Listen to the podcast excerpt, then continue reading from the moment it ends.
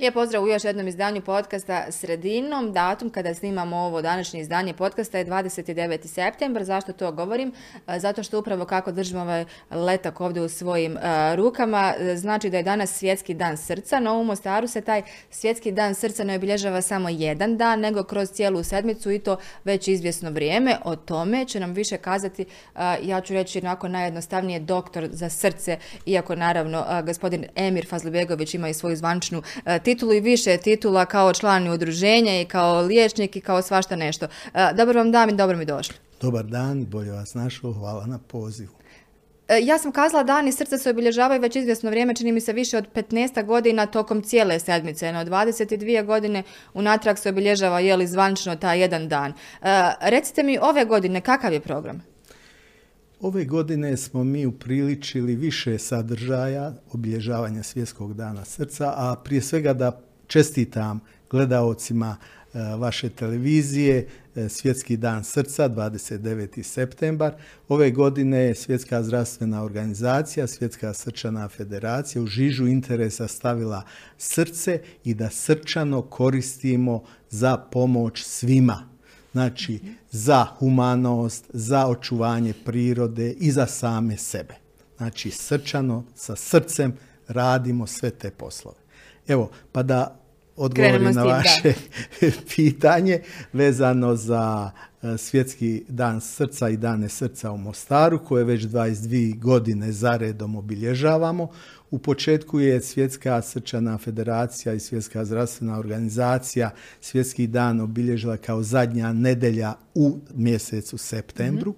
Poslije od 2000. godine, kada su počeli kampanje, fiksirao se datum 29. septembar, bez obzira u koji dan mhm. pada, i obilježava se kao svjetski dan srca. Svaki put Svjetska zdravstvena organizacija i Svjetska srčana federacija u žižu interesa stave određeni problem vezano za kardiovaskularne bolesti i taj problem se stavlja u žižu interesa svjetske javnosti.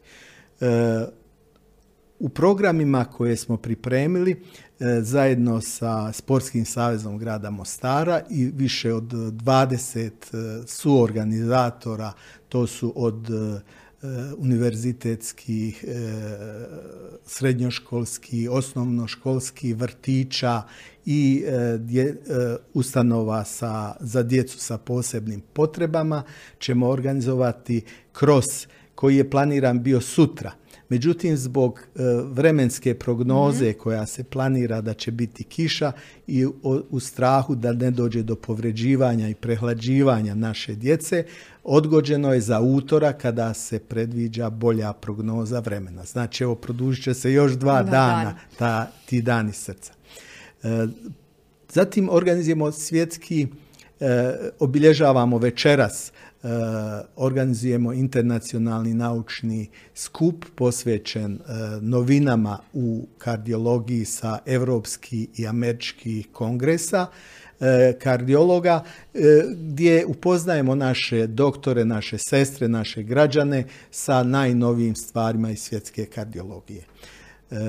Potom organizujemo marš, to će biti u nedjelju, od 9 do 2 sata na Forticu, na ovo mjesto koje je nekada bilo smetljište, a sada je park prirode, gdje imamo i sadržaje, zipline, penjanje na stijeni, šetnje po prirodi i to su sve sadržaji koji smo uspjeli ovih 22 godine da uspijemo da e, uredimo taj park prirode. Jedan e, proces je to i Jeste, to je proces i e, u tom maršu svake godine bilježimo učešće većeg broja e, građana koji mjere iskoriste mjerenje ti, tog skora rizika, kontrolišu svoje srce, snima im se EKG, E, mjeri im se tlak, puls, težina, visina i predlaže kako i na koji način da poboljšaju taj svoj skor rizika za oboljevanje od kardiovaskularnih bolesti. Tokom ove čitave sedmice u našim domovima zdravlja, Stari grad i na bulevaru, vrši se mjerenja i utvrđivanje skora rizika građana. Prema tome molim građane da se slobodno jave Kako se mjeri, doktore, taj skor rizika? Šta to znači evo, za nekog prosječnog gledatelja i za mene konkretno? E, kako će vam neko izmjeriti, na koji način na kako se to određuje, koji je rizik da imate? Postoje tabele e, koje su zasnovane na mjerenju pojedinih faktora rizika. Tako da kad izmjerimo tlak, izmjerimo puls, izmjerimo šećer u krvi, izmjerimo tjelesnu težinu, tjelesnu visinu i masnoće u krvi, onda po toj tablici određujemo desetgodišnji rizik za oboljevanje od kardiovaskularnih bolesti. Taj skor rizika saopštavamo pacijentu i predlažemo mu kako i na koji način da smanji taj skor rizika. Kako da, ako ima visok tlak, da ga liječi, ako ima visok šećer, da liječi šećer, ako ima visoke masnoće, da je obara, ako ima telesnu težinu visoku, da smrša, dijete mršanja, ako ima e, ove stresogeno u savjet za borbu protiv stresa i tako. Vi ste u, malo čas spomenuli u nekoliko navrata taj sportski dio, rekla bi, radite između ostalog u suradnji sa Sportskim savezom grada Mostara. Također spomenuli ste mi mnogobrojne ove sportske aktivnosti koje organizirate i ovaj dio recimo na Forteci pa utrke. Stiče se dojam da taj sport, odnosno fizička aktivnost i kako igra bitnu ulogu u očuvanju zdravlja srca. Jesam li u pravu? U pravu ste 100% jer pokazalo se da e, sportski život i zdrav život, e, kretanje najbolje prevenira i usporava proces ateroskleroze, začepljenja krvnih žila e, i smanjuje rizik od oboljevanja od infarkta, moždanog udara, od šećerne bolesti, od gojaznosti i na taj način usporava te procese koji E, dovode sa godinama do začepljenja krvnih žila. E, onda se nekako samo od sebe nameće pitanje što mnogi gledaoci i naši posjetitelji na portalu ovaj, bi pitali kako onda, e, dobro možda ne prečesto, ali čujemo da neka mlada osoba sportski aktivna koja nema nekih poroka u životu kao što su na primjer pušenje, alkohol i tako dalje, konzumiranje nekih psihoaktivnih substanci, onako zdrav život, dešava se da od srca jeli premine. kako, zbog čega? E, naprasne smrti su genetski predisponirane i one su najčešći uzrok e, smrti te naprasne na sportskim terenima. Mhm. Naime, genetska predispozicija za naprasnu smrt postoji, znači rizične grupe, porodice u kojima se dešava naprasna smrt, otac, majka, e, rodbina, bliza, bliža ako je e, u porodicu, anamnezi toj porodičnoj, e, saznamo da ima takvih slučajeva, onda su te osobe pod našom specijalnom pažnjom.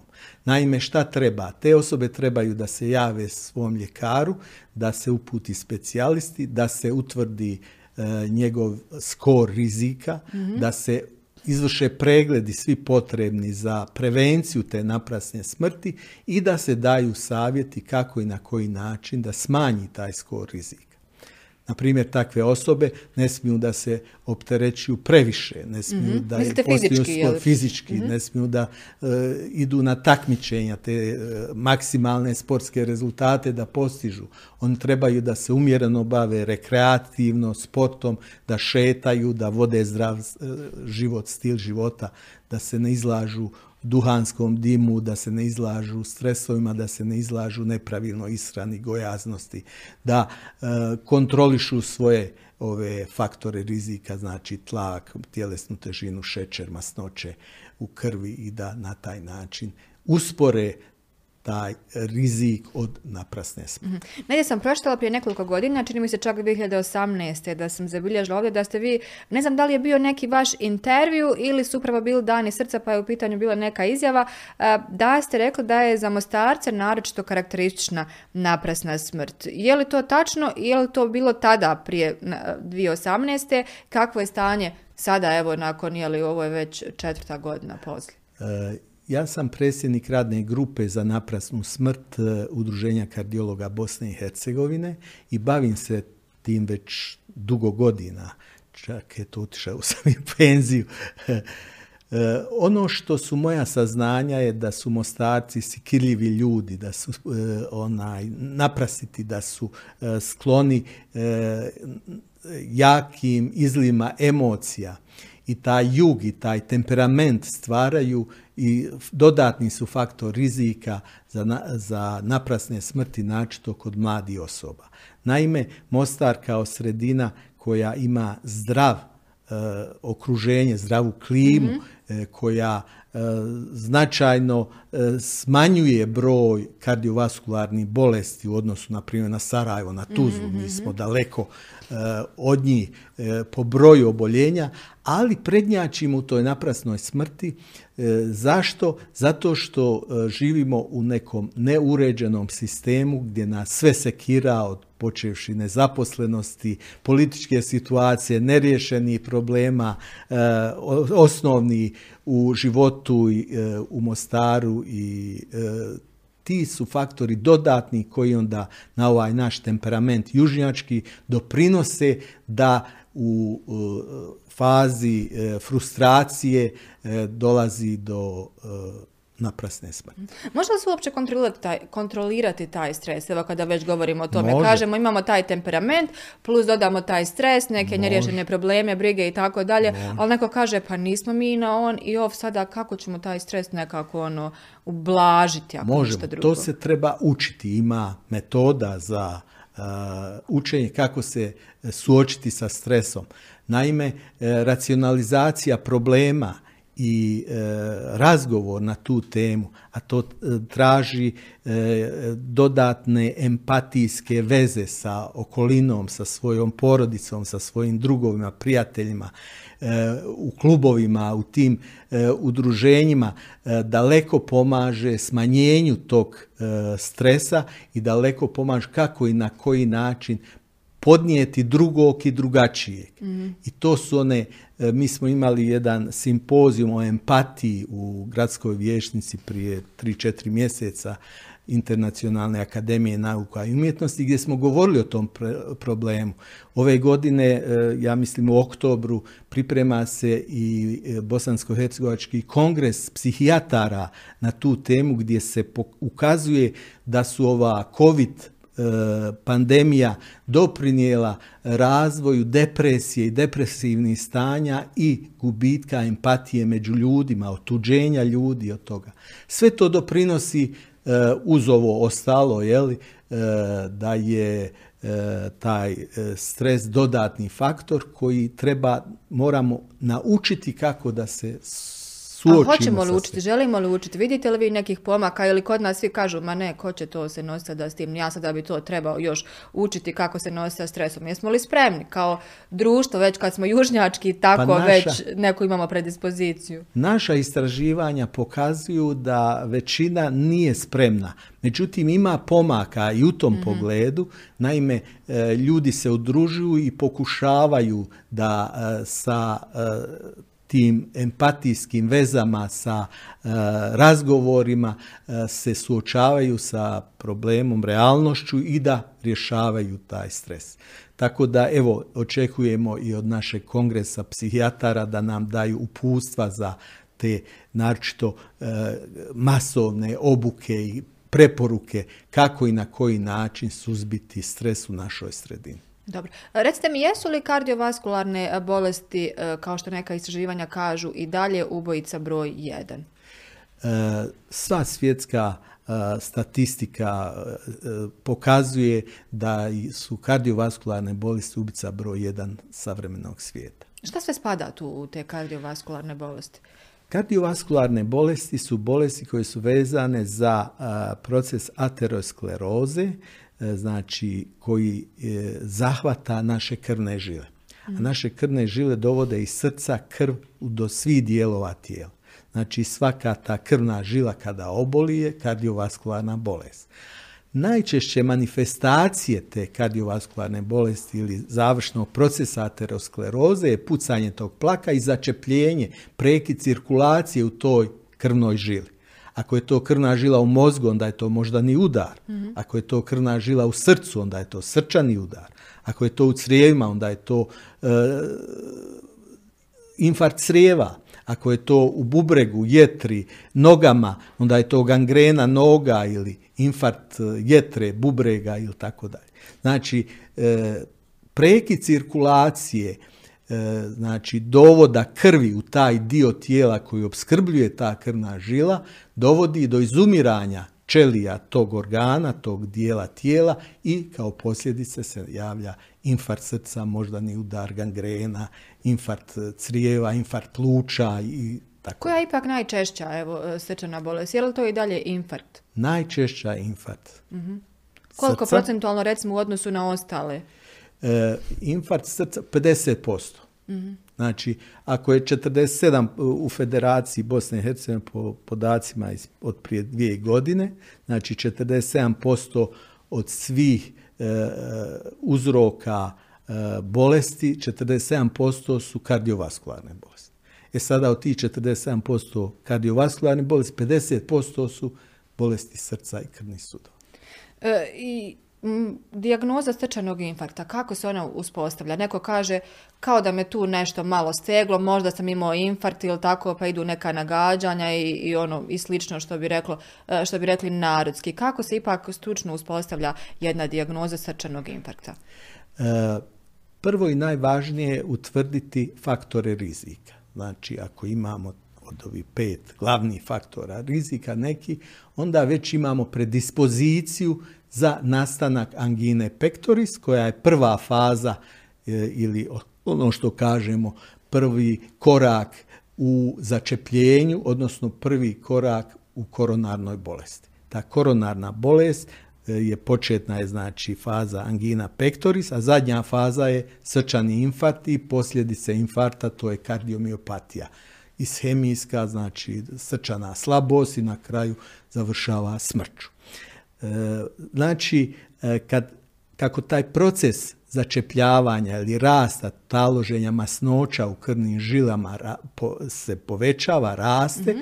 tako i, i naše tegobe se povećavaju. Pa ćemo u početku imati bol samo u naporu, kad nešto trebamo postići, nešto podignuti, nešto iznijeti na sprat ili tako dalje, onda to je angina pectoris u naporu. Zaboli me u prsima, mm nelagoda u prsima, nakon nekog jačeg napora, to je prvi znak koronarne bolesti. Koji su još simptomi?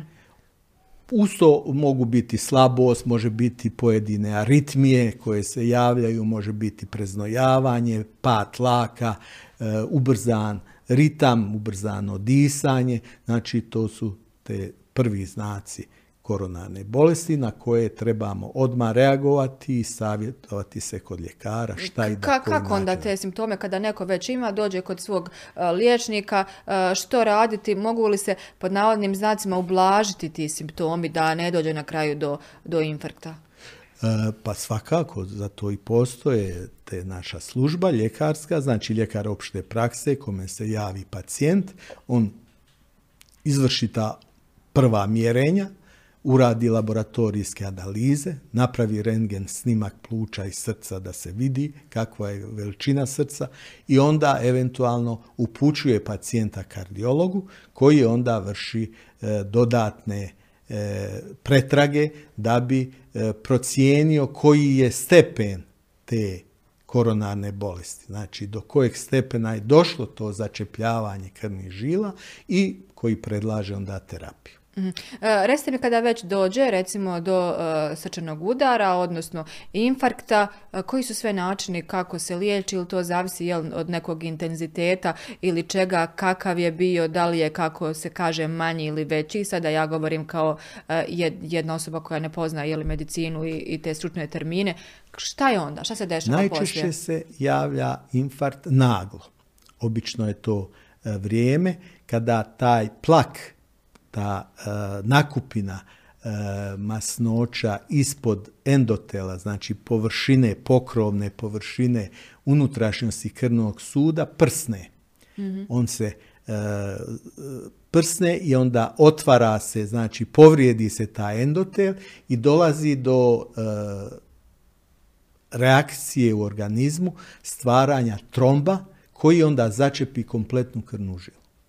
Bez obzira što je, na primjer, 50% začepljena ta krvna žila tim plakom, ako u tom stresu, u tom naletu nekome, taj plak e, pukne zbog ubrzane cirkulacije, protoka, onda kao u kanalima kada imamo onaj, pa naiđe bujica pa onda mhm. provali onaj nasip, e tako isto taj, ta pregrada, taj plak se razori i onda otvara i izlaze te masne substance koje izazivaju reakciju, to je kao kad se obražemo pa stvara se začepljenje, e, zgrušavanje krvi da bi se zaustavilo krvarenje, tako unutar krvnih sudova e, se stvara tromb koji kao bori se organizam protiv toga, ali začepljava totalno tu krvnu žilu i izaziva infarkt, znači propada prekid cirkulacije u mišićima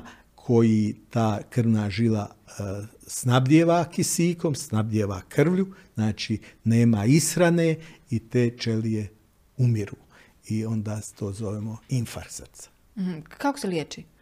Infarkt srca e, danas se liječi, znači to kod nas ovdje, gdje imamo 24 sata e, dostupnost našim, našoj koronarnoj jedinici, gdje hitno dolazi do e, utvrđivanja stanja, znači radi se koronarografija, slikaju se te krvne žile gdje je to začepljenje i onda se tu vrši e, sa kateterom e, propuhivanje tih krvnih žila, stavlja se stent, jedna mreža koja ne dozvoljava sada e, nakupljanje tromba na tom mjestu i omogućuje protok kako osoba poslije toga onda nastavlja svoj život u smislu obavljanja nekih normalnih svakodnevnih aktivnosti? Da li to zavisi od osobe do osobe? Pretpostavljamo od dijagnoze do dijagnoze, ali recimo fizički napor, posao, prehrana, je li se mnogome mijenja nakon što recimo ugradite stent?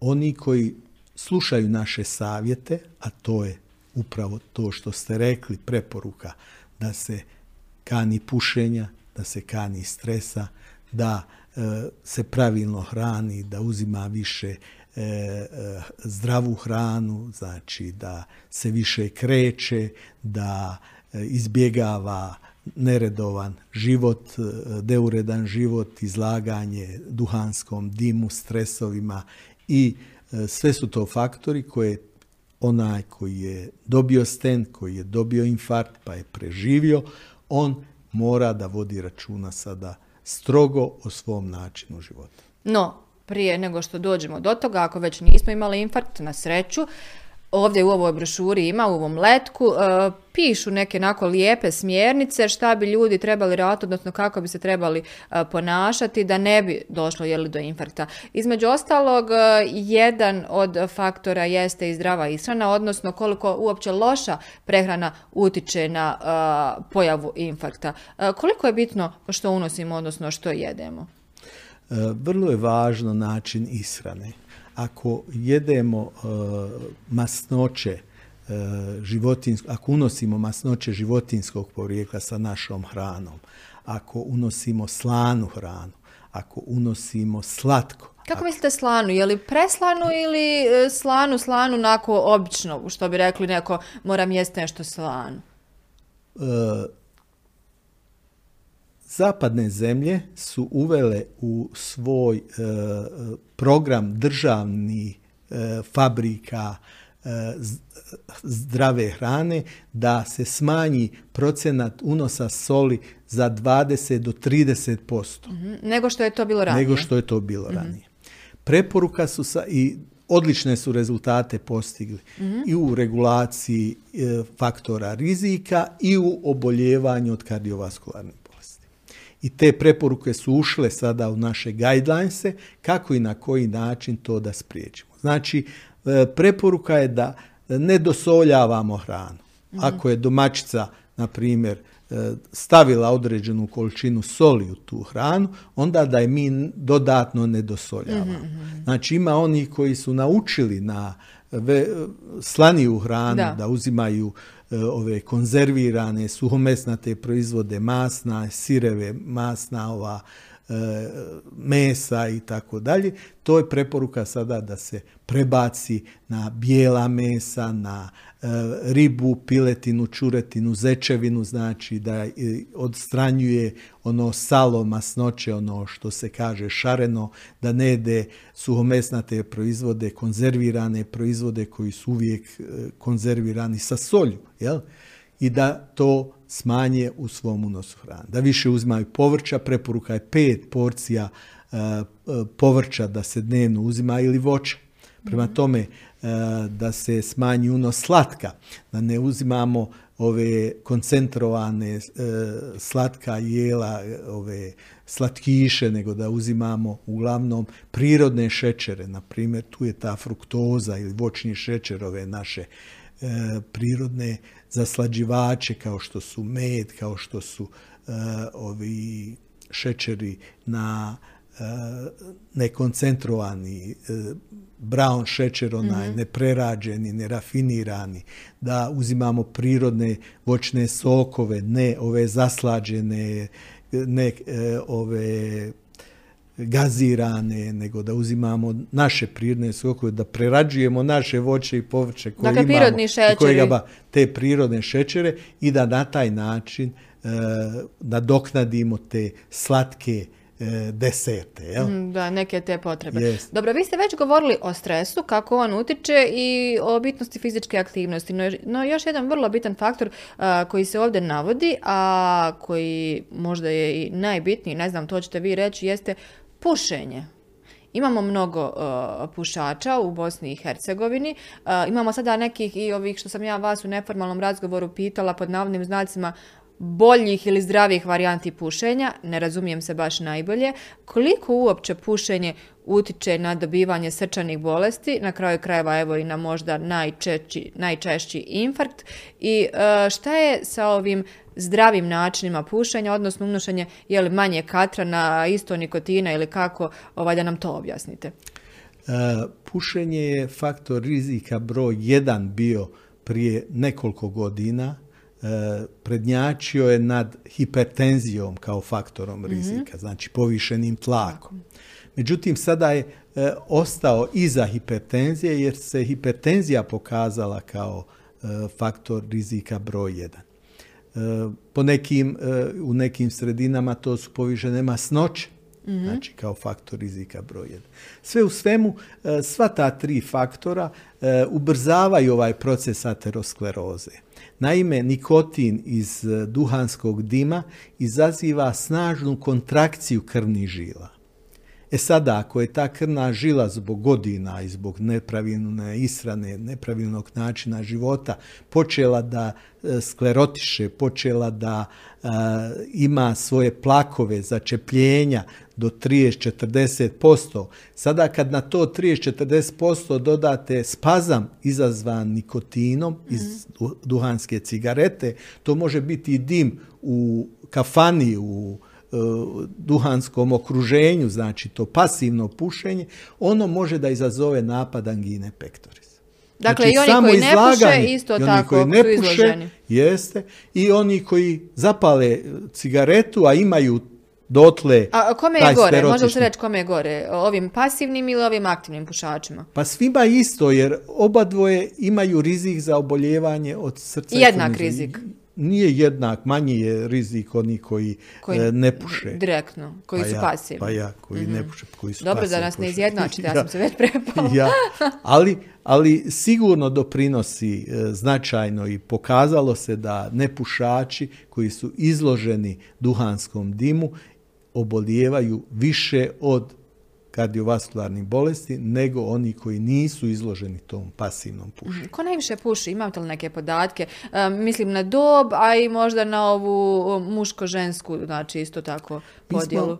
ja sam istraživao problem pušenja kod naših studenata e, zdravstvenog studija na mhm. Univerzitetu Džemal Bijeć prije tri godine gdje smo obuhvatili kompletnu populaciju e, studenata i e, utvrdili smo da ukoliko e, studente educiramo i koliko ih upoznamo sa štetnim efektima, a to je bio jedan projekat e, Federalnog ministarstva zdravstva pod pomognu švajcarskom e, fondacijom za prevenciju mhm. kardiovaskularnih rizika, mi smo dokazali da je 25% e, pušača studenata zdravstvene struke kroz taj tromjesečni program edukacije i upoznavanja sa štetnosti e, pušenja prestalo da puši. Mhm. Znači to je značajan podatak, znači da se aktivnom e, aktivnim bavljenjem tim problemom i populacijom može doprinijeti e, prestanku pušenja. Obično su to studenti e, u fazi kada mijenjaju, to su prva, druga, treća godina kada su promijenili sada srednjoškolski, mm prelaze u odraslu dob, tinejdžeri koji su sada postali studenti, jel? Oni e, imaju potrebu identifikacije, potrebu dokazivanja i neki nađu taj put da je to put pušenja.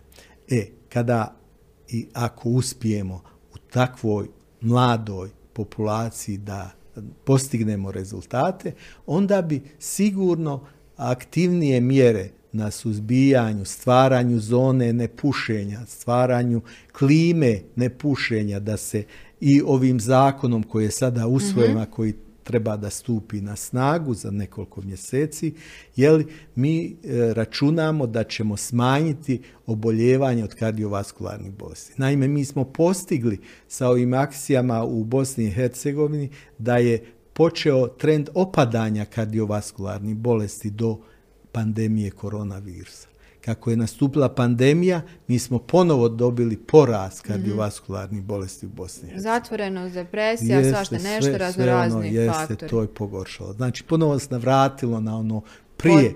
Po, prije Bez obzira na godine uloženog jel, truda rada u edukaciji i u svašta. Ali evo, e, mi e, ne smijemo posustati i treba na tom polju raditi. E, najčešće puše E, muškarci, uglavnom u Bosni i Hercegovini, preko 50% odraslog e, stanovništva Bosne i Hercegovine su pušači, znači pola-pola. Jel? Mhm. Od toga su podjednako e, i žene i muškarci. Prije su bile žene u daleko manjem broju, sada su praktično se izjednačile sa Idu za novim trendovima nekim, Idu koji baš nisu dobro, ali... E sada pitate za ove nove zdravije cigarete i mhm. to. Mislim da e, je to samo zavaravanje, mhm. da je e, mi zagovaramo da se pohađaju oni koji su hronični pušači. U pet stepeni se svrstava, dijeli ta zavisnost od pušenja. E, ova peta je najgora, jer su to hronični pušači, ali sa njima se može postići rezultat koji može zadovoljiti. Mi smo imali par studenata hroničnih pušača koji su prestali pušiti. Znači, e, počeli su u djetinstvu od 10 godina da puše i e, do studentskog doba, je 18-19 godina. To se intenziviralo. Znači, intenziviralo se, pušili po dvije, tri kutije cigareta dnevno i onda sada su prestali da puše. Tako da je to ono što nas e, upućuje da rad sa takvima, škola odvikavanja od pušenja, savjetovanje i savjetovalište kako e, od strane kardiologa, tako ljekara porodične medicine može da pomogne i to je stavljeno i u naše guidelinese evropske o prevenciji kardiovaskularnih bolesti.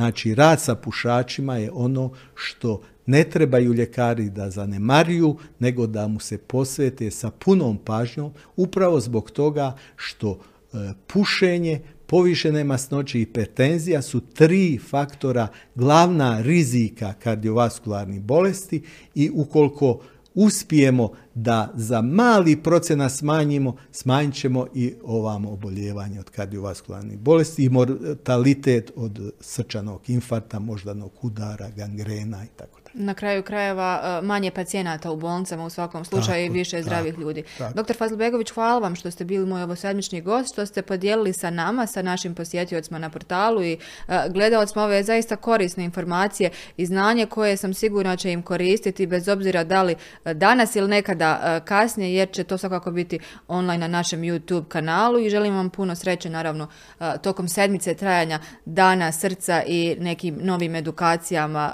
seminarima i prenošenju znanja. Hvala vama i e, zahvaljujem se vašoj televiziji koja je našla interes da prenese ove poruke našem stanovništvu, našim građanima.